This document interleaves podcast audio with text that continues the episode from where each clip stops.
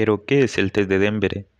La escala de Denver es una herramienta empleada en pediatría para valorar si el desarrollo psicomotor del niño según su edad funciona de forma acorde con lo esperado en la franja.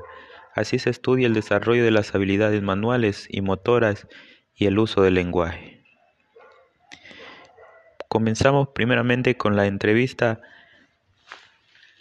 para resolver